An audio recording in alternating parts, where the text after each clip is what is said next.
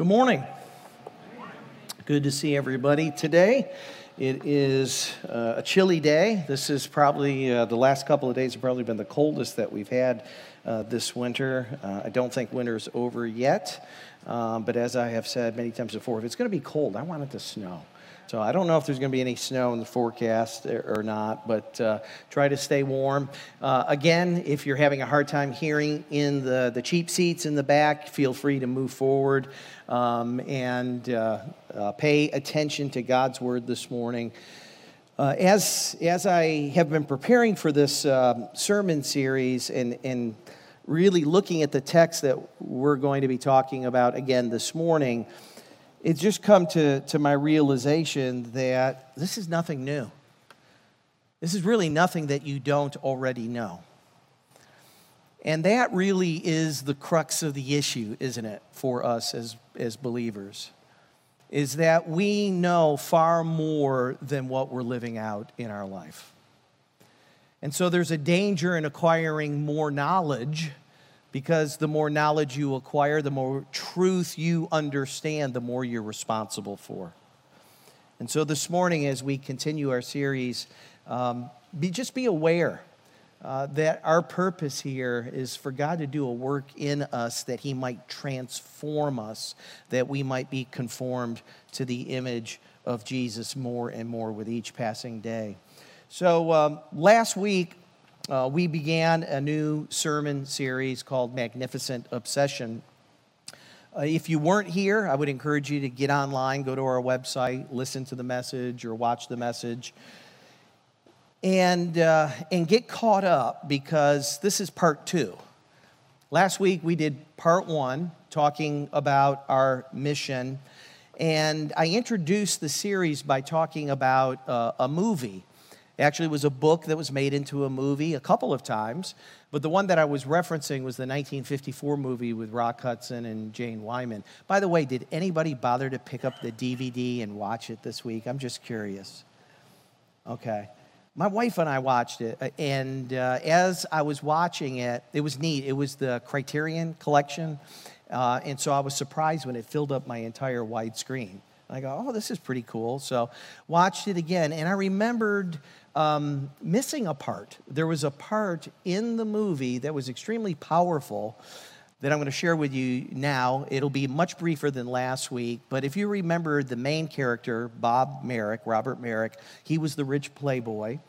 And uh, Dr. Phillips was the philanthropist, the, the guy that everybody loved, who, who gave his shirt off his back to help people. Well, Merrick ends up at the house of Ed Randolph. And Ed shared a similar philosophy that Dr. Phillips did, and that was he believed that the secret to true reward is to love people, to help people, to give to people without anyone even knowing it was you doing it. In other words, he's following Jesus' advice to give in secret. And your Father who sees in secret will reward you. And he tells them that, you know, this is, this is a great way to live. This is how you, you'll get true reward. You'll find happiness this way. To which Merrick responds like this Well, if it's as simple as that, why, I'll certainly give it a chance.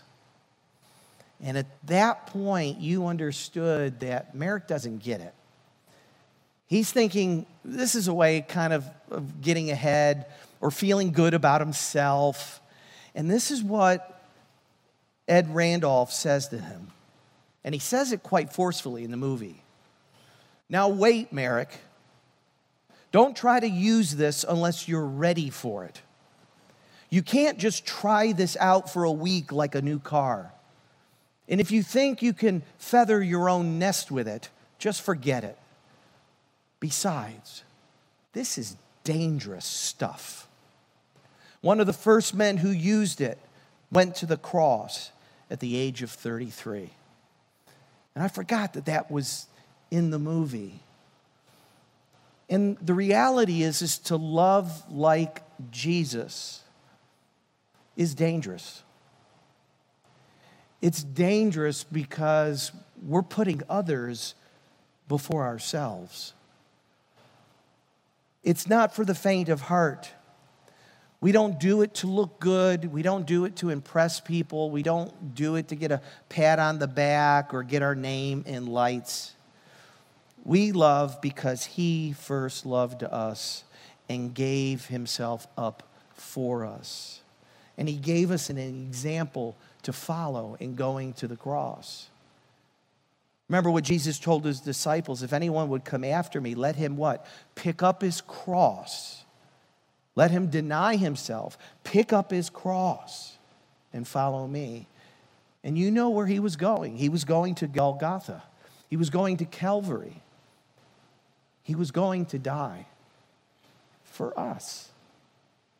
And so, this is no trite philosophy that Merrick has to, is, is about to set out on. It's dangerous. And may I suggest it is equally dangerous for us. If we take Jesus' words seriously, if we really endeavor to love as he loves. Now, last week we took a look at the first part of the Great Commandment in Mark chapter 12, where Jesus answered the question What is the greatest or most important commandment? And if you remember, Jesus responded, The most important is, Hear, O Israel, the Lord our God, the Lord is one. And you shall love the Lord your God with all your heart, and with all your soul, and with all your mind, and with all your strength. The second is this you shall love your neighbor as yourself. There is no other commandment greater than these. And I mentioned that Jesus links our love for God with our love for people. There is no commandment, singular, greater than these, plural. They're two sides of the same coin, and they are inseparable. And last Sunday, I also mentioned that we demonstrate our love for God um, in many ways, but primarily in, in giving Him our time, in our obedience, and our service. And we said that one of the most common, most overlooked ways that we serve God and love God is by loving and serving others. And I spent some time talking about that. True love for God will always result in love for people. Jesus says, You, you cannot love me whom you do not see if you cannot love your brother whom you can see. And though we love God the foremost, we are to make it our aim in life. And by the way, none of us does it perfectly. We do not love God perfectly. We do not love one another perfectly, but yet that is what we're commanded to do. And it's only possible because of the redemptive work of Christ and the regenerating work of the Holy Spirit in our lives. That's what makes it possible. We, we can't do this in our own strength. We need the power of God, we need the love of Christ within us to do this. And it starts first by cultivating our own relationship with God. And out of the overflow, we minister and we love others. And it's interesting to note if you look at verse 31 that Jesus uses the same word for love there as he does in verse 30. And remember what we said about this word it's the Greek word agapao, coming from agape, the highest form of love. And Jesus is in this verse not saying that as we love others, that it's somehow a secondhand love, that it is not uh, as, as good a love, quality wise, as the love that we have for God. He is actually saying it's the same kind of love. We're to love people the way that we love God. Now, as I said, we love God first and foremost. But we are to love our neighbor as ourself. We are to do it genuinely, sacrificially, and unconditionally. Now, here's the rub it's hard enough for us to love a perfect, holy, loving, all loving God. it's a lot harder to love people who are unloving, unholy, and imperfect. But that's what we're called to do. And by the way, in case you're wondering, you're one of those people. so as I say that, don't just be thinking about the other. Somebody thinks that about you, undoubtedly. So this morning, we're going to continue uh, exploring our mission or our magnificent obsession by looking at the second part. What does it mean to love your neighbor as yourself? So let me pray for us. Father, I do thank you for this morning and for this opportunity to open your word. Holy Spirit, I pray that you would be our teacher and our guide. I pray, Lord, that you will open up the eyes of our heart, that our hearts might be enlarged, that we might desire to obey you, to serve you, to love you, evidenced by the way that we love and serve one another. Lord, would you conform us to the image of your Son? And it's in his name we pray. Amen. You know, if love was merely an emotion, this text would not make any sense. Because you can't command somebody to have feelings. If it, was, if it was that easy, I would have been married a lot earlier. Honey, love me. Okay? It just doesn't happen. You don't turn your feelings on like a faucet. Now, we ought to try not to allow our emotions to control us, but the reality is, is, is emotions, they're all over the place.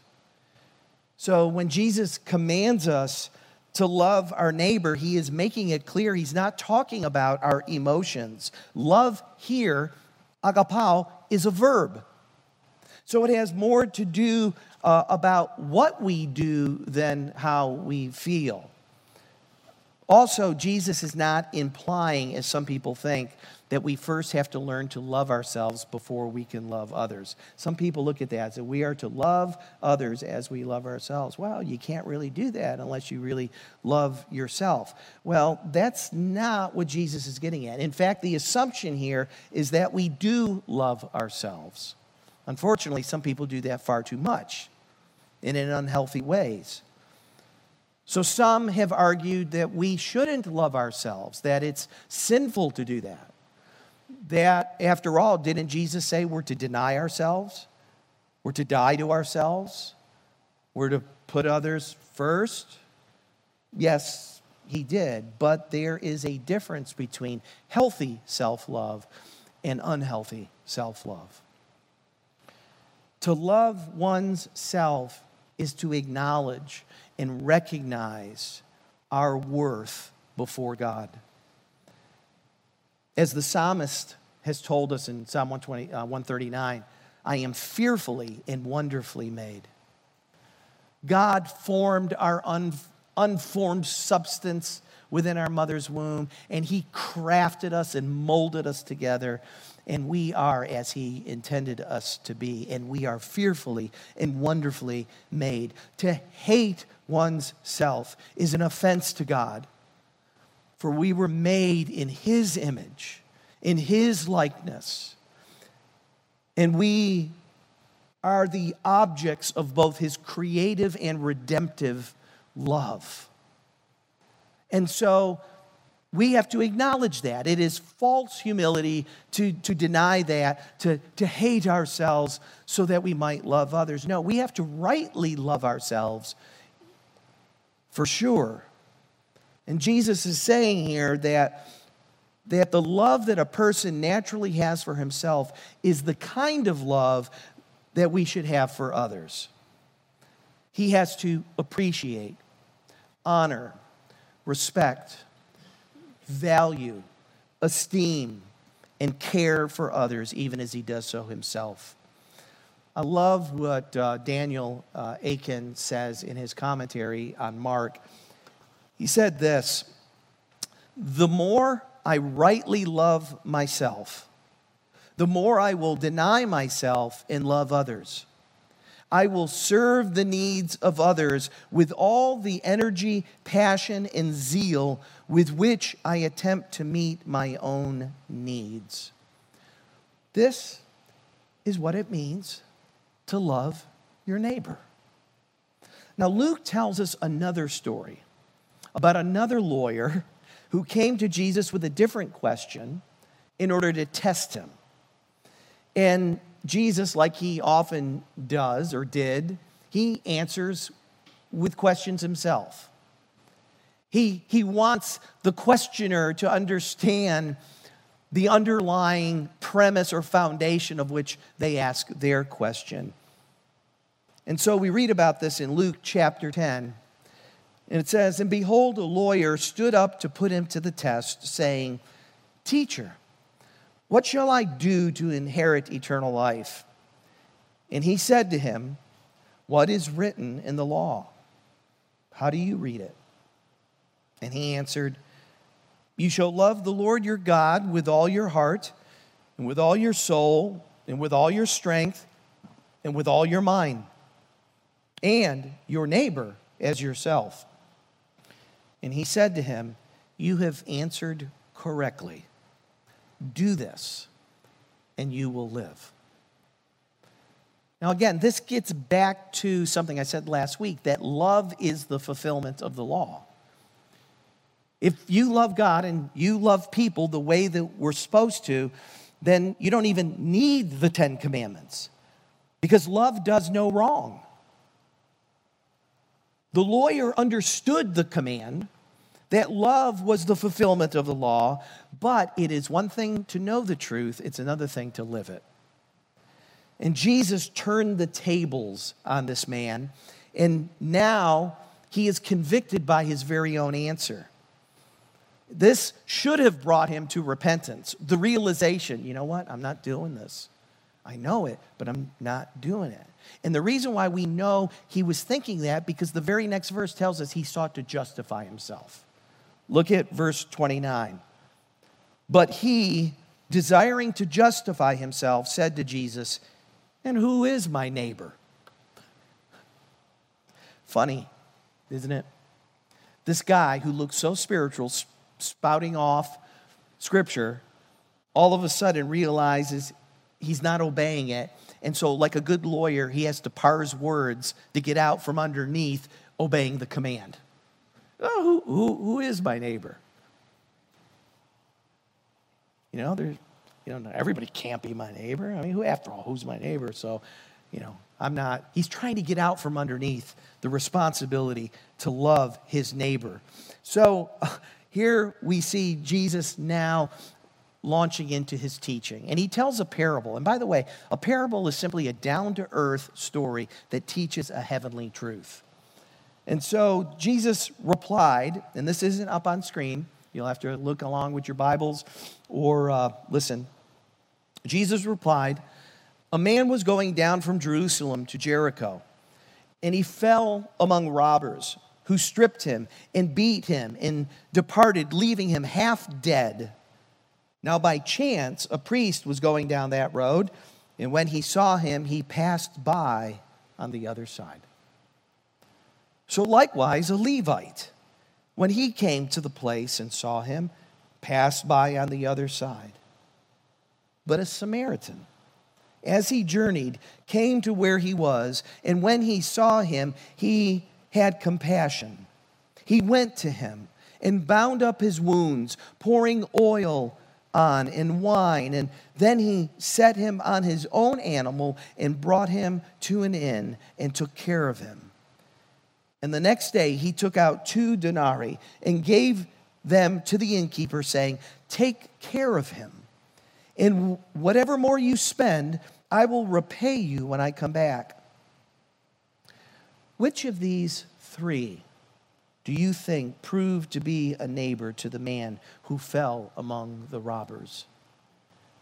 And he said, The one who showed him mercy.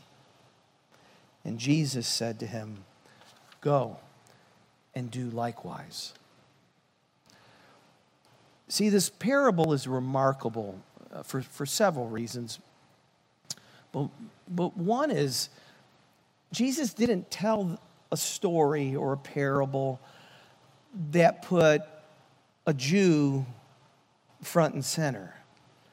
showing him to demonstrate love to a fellow human being, even to a Samaritan. He doesn't do that. Rather, he tells a story of a Samaritan demonstrating love to a Jew. Now, you have to remember that the Jews and the Samaritans didn't like each other too much. In fact, they hated each other.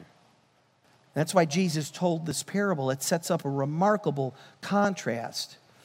And what he is pointing out in telling this parable is something we need to understand. And it applies not just to loving our neighbor, but really to just about every other command we have in Scripture. And that is simply this failure to obey God's commandment does not stem from a lack of knowledge,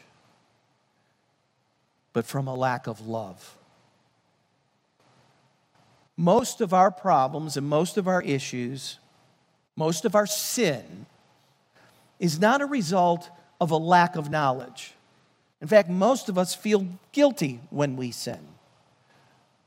When we lie or cheat or steal from our neighbor, for instance, we know it's wrong. We've heard the scriptures. We know we shouldn't be doing it. The problem is we don't love them enough to not do it. We don't love God enough to obey Him.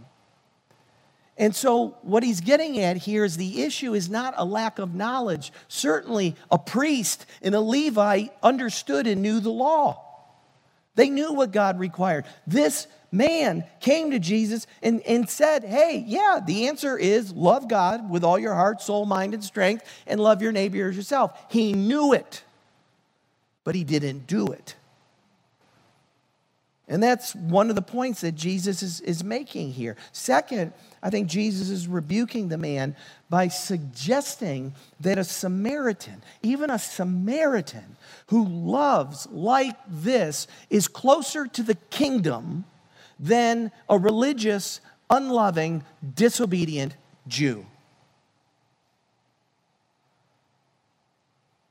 And that's convicting for me. Because as I look out in the world, sometimes I see people who are not followers of Christ who love far better than I do, who care for others far more than I do, who invest themselves in so many ways in other people more than I do. Clearly, the man here got more than he bargained for. He was hoping to get out of the ditch. Instead, he found that the ditch was dug even deeper. He didn't expect to hear Jesus say that his neighbor would include his enemies. But that's exactly what Jesus did. And this isn't the first time that Jesus has said this.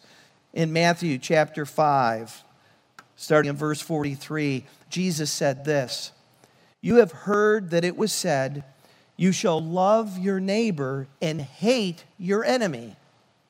But I say to you, love your enemies and pray for those who persecute you, so that you may be sons of your Father who is in heaven. For he makes the sun rise on the evil and on the good, and sends rain on the just and on the unjust. For if you love those who love you, what reward do you have? Do not even the tax collectors do the same? And if you greet only your brothers, what more are you doing than others? Do not even the Gentiles do the same? If you have your Bibles, you can turn over to Luke chapter 6 too.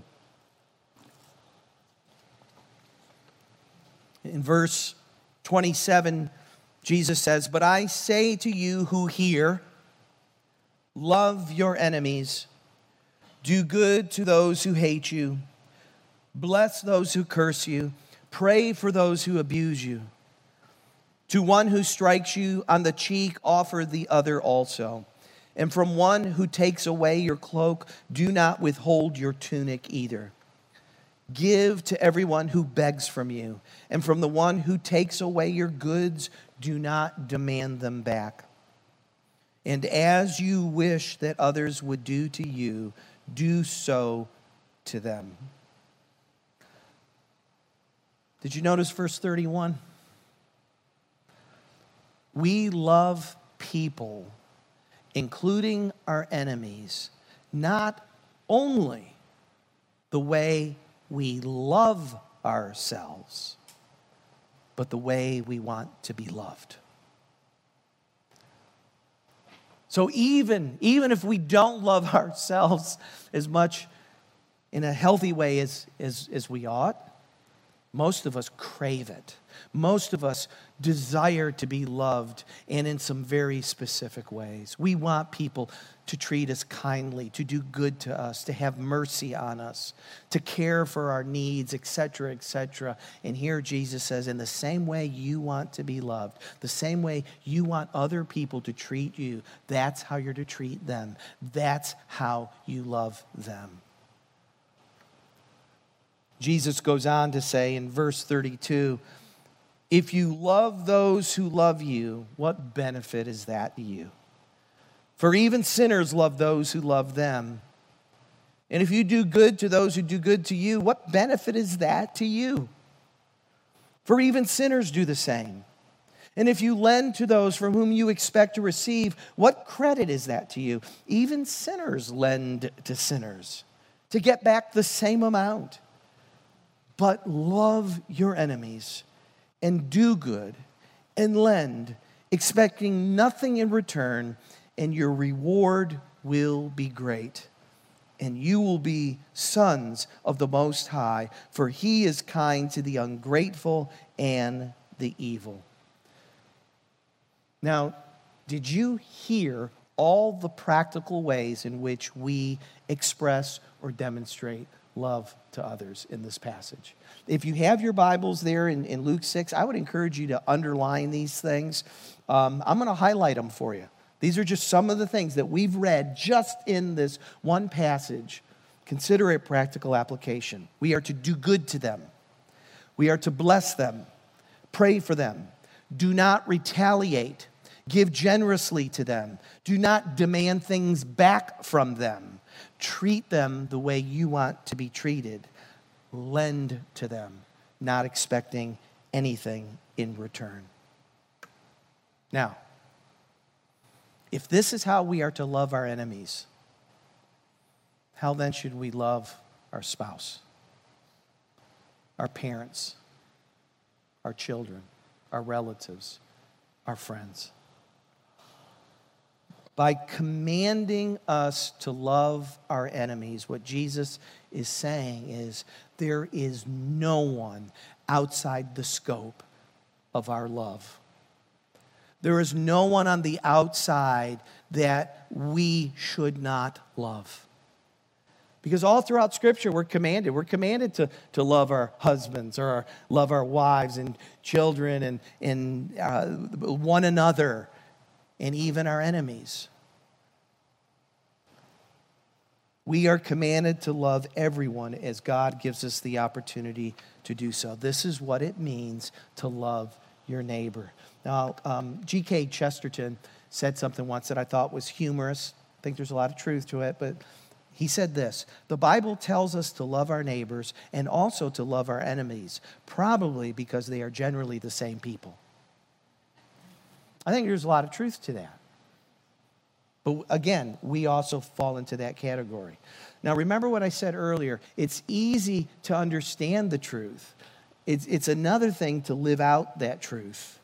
And just thinking that because we know something, that it's true for us, um, opens up the door to deception. My life group heard me say this this past week. I've said it before, but you can think you are what you know when you are not. Just because you know truth doesn't mean it's working for you in your life, doesn't mean that you're living it out. Knowing truth is not the same thing as living out that truth. And because we can be deceived, we need sometimes to have people in our life who will point out the deception. That will say to us things like, hey, you know, brother, uh, appreciate all the verses on loving your wife, but we really don't see you doing it. Or, hey, um, you know, love, love everything that you said uh, about loving God, but, um, you know, I'm, I'm, I'm not sure getting drunk every Friday, Saturday night um, is, is really a good demonstration of that. That's what Jesus does here for a guy in Matthew chapter 19. Take a look at this passage. It said, And behold, a man came up to him saying, Teacher, what good deed must I do to have eternal life? And he said to him, Why do you ask me about what is good? There is only one who is good. If you would enter life, keep the commandments. And he said to him, Which ones? And Jesus said, You shall not murder, you shall not commit adultery, you shall not steal, you shall not bear false witness, honor your father and your mother, and you shall love your neighbor as yourself. Now, when I read that this past week, two words stood out to me, just jumped right off the screen. Maybe they did to you too. And it's the words, which ones? I mean, Jesus says, keep the commandments, and he has the audacity to say, which ones? Which ones are you going to leave out? Which commands that God has given do you feel are not as important that you need to obey? So Jesus, tell me which ones should I obey? You know the you know the ones that'll get me in or you know get me eternal life. As if it's an option to pick and choose which commandments you want to obey. Jesus could have said to you know all of them. He would have been perfectly right to have turned around and say all of them. You have to keep them all you want to be perfect, be perfect even as your heavenly Father is perfect. He doesn't do that. Jesus could have said, could have focused on the commandments that simply focus on God Himself, like not taking His name in vain, keeping the Sabbath day holy, not putting any other gods before Him. He doesn't do that. Do you notice the commands that He chooses here to, to, to list for this man? They are all the commands in the Ten Commandments that are related to loving people. Jesus knows something about this man, and he's putting his finger on it here. Of all the Ten Commandments, these are the ones that he's putting his finger on in this young man's life. And then the young man responds, All these I have kept. What do I still lack? You hear the pride and the self deception in his words? That he would, he would actually tell Jesus, Oh, those. I've kept all those. I've done all those. So, what else do I need to do? Jesus then said to him, If you would be perfect or complete, Go, sell what you possess and give to the poor, and you will have treasure in heaven, and come, follow me. And when the young man heard this, he went away sorrowful, for he had great possessions. See, this rich young ruler deceived himself into thinking that he actually loved his neighbor as he loved himself. And it was as if Jesus was saying, okay, you say you love your neighbor as yourself. Then it shouldn't be too difficult for you to go and sell all of your possessions, take the proceeds, and give it to the poor. Since you love your neighbor as yourself. But he couldn't do it. He couldn't do it because he had lots of stuff. And he had lots of stuff because he was taking care of number one. He was taking care of himself. He loved the comfort and the security and the pleasure of owning all that stuff. And he loved himself more than he loved his neighbor. Jesus helped him to see this And I think he came to understand this because he walked away. Loving people is directly tied to loving God. It also demonstrates or shows us, and I think showed the young man, that his love for God was not all that it cracked up to be either. Because he went away sorrowful. He left the one person who could give eternal life, who is the source of eternal life. Now, back in Mark, when Jesus was asked the question, which commandment is the most important or the greatest of all? Remember, Jesus answered that the Lord your God is one. And you shall love the Lord your God with all your heart, all your soul, all your mind, and all your strength. And the second is like it you shall love your neighbor as yourself. There is no commandment greater than these. Now, I want to focus on the second one in verse 31. Jesus quotes from Leviticus 19. I mentioned that last week. In Leviticus 19, we read, verse 18 You shall not take vengeance or bear a grudge against the sons of your own people, but you shall love your neighbor as yourself. I am the Lord. Now, this is really neat because Jesus could have said something in his own words to the effect of the same thing but he quotes earlier Deuteronomy, but now he's quoting Leviticus. And in so doing, he's putting his stamp of approval on the Old Testament. What he is in effect saying is that the Old Testament is authoritative. So he quotes the scripture. Jesus isn't the first one to say, Love your neighbor as yourself.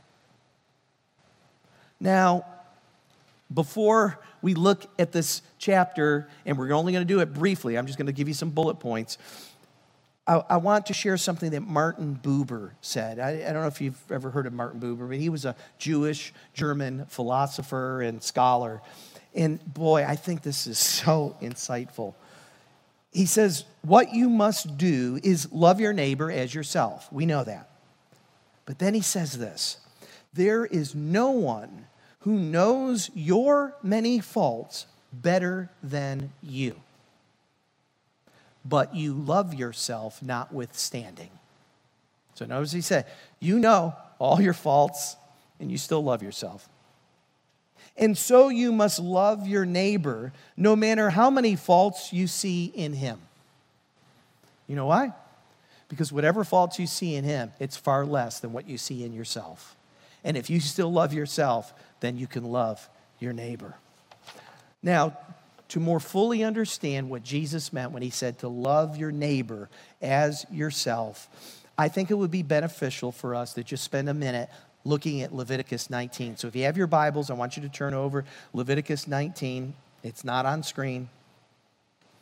And I pull out your pen, pencil. I want you to underline all the things in this chapter that define for us what it means to love your neighbor. Because God has not left this up to our imagination. We don't have to wonder how to do it. He tells us back in Luke 6, he tells us here in Leviticus 19, and throughout Scripture. So I'm going to tell you the verse. I'll tell you what to look for. When you find it, go ahead and underline it. To love your neighbor means, in verse 10, we care for the poor.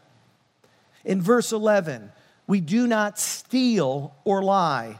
Verse 14, we are to be fair in our business dealings. We're to care for the deaf and the blind. Verse 15, we're to deal justly with all people. Verse 16, we're to avoid slander. Do not jeopardize the life of your neighbor. Verse 17, do not harbor hatred against your brother. And also, rebuke your neighbor when necessary for his and your good. And then verse 18 do not take revenge or bear a grudge against others. That's the context of love your neighbor as yourself. That's what it means to love your neighbor as yourself.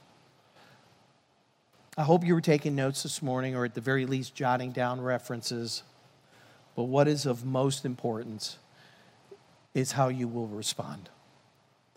Because your response will reveal your heart and it will expose what's really important to you. Loving your neighbor as yourself is dangerous. It cost Jesus his life. It will cost us. And it will cost our life one way or the other. Either in endeavoring to love God and love others with, with, with, everything that we've got, with our entire being, may rub people the wrong way that we're persecuted, thrown in jail, lose our job, be martyred, or it just may be that we will go through our days making decisions that cost us time and money and energy and maybe some of the things that we would like to do for ourselves in order to love others as we love ourselves. So, church, this kind of love is genuine, it's sacrificial, and it's unconditional. It's like our love for God. So let's love God and love people and let it be our magnificent obsession. Next week, we will look at the second part of our mission that comes from the Great Commission in Matthew chapter 28. I hope you will be here for it. Let's pray together. Father, we thank you for this morning and for the admonition to love our neighbor. Not only as we love ourselves, but as we want to be loved, and as you have loved us. Lord, we want to follow in your footsteps. We want to be like you, Lord Jesus. And Lord, I confess I've got a long way to go. But it is my prayer that you would ruin me for anything less than being conformed to your image. Lord, when this life is through, Lord, I want to know that I gave you my all, that I have loved you to the best of my ability, that I have loved others to the best of my ability. And Lord, I pray that for our church, that we would be a church that is known near and far, not only by our love for you and our love for one another, but for those outside the four walls of this church. Lord, would you use us to further your kingdom, to bring you glory, and may there be many more lovers of Jesus in your kingdom as a result. And it's in Jesus' name we pray. Amen.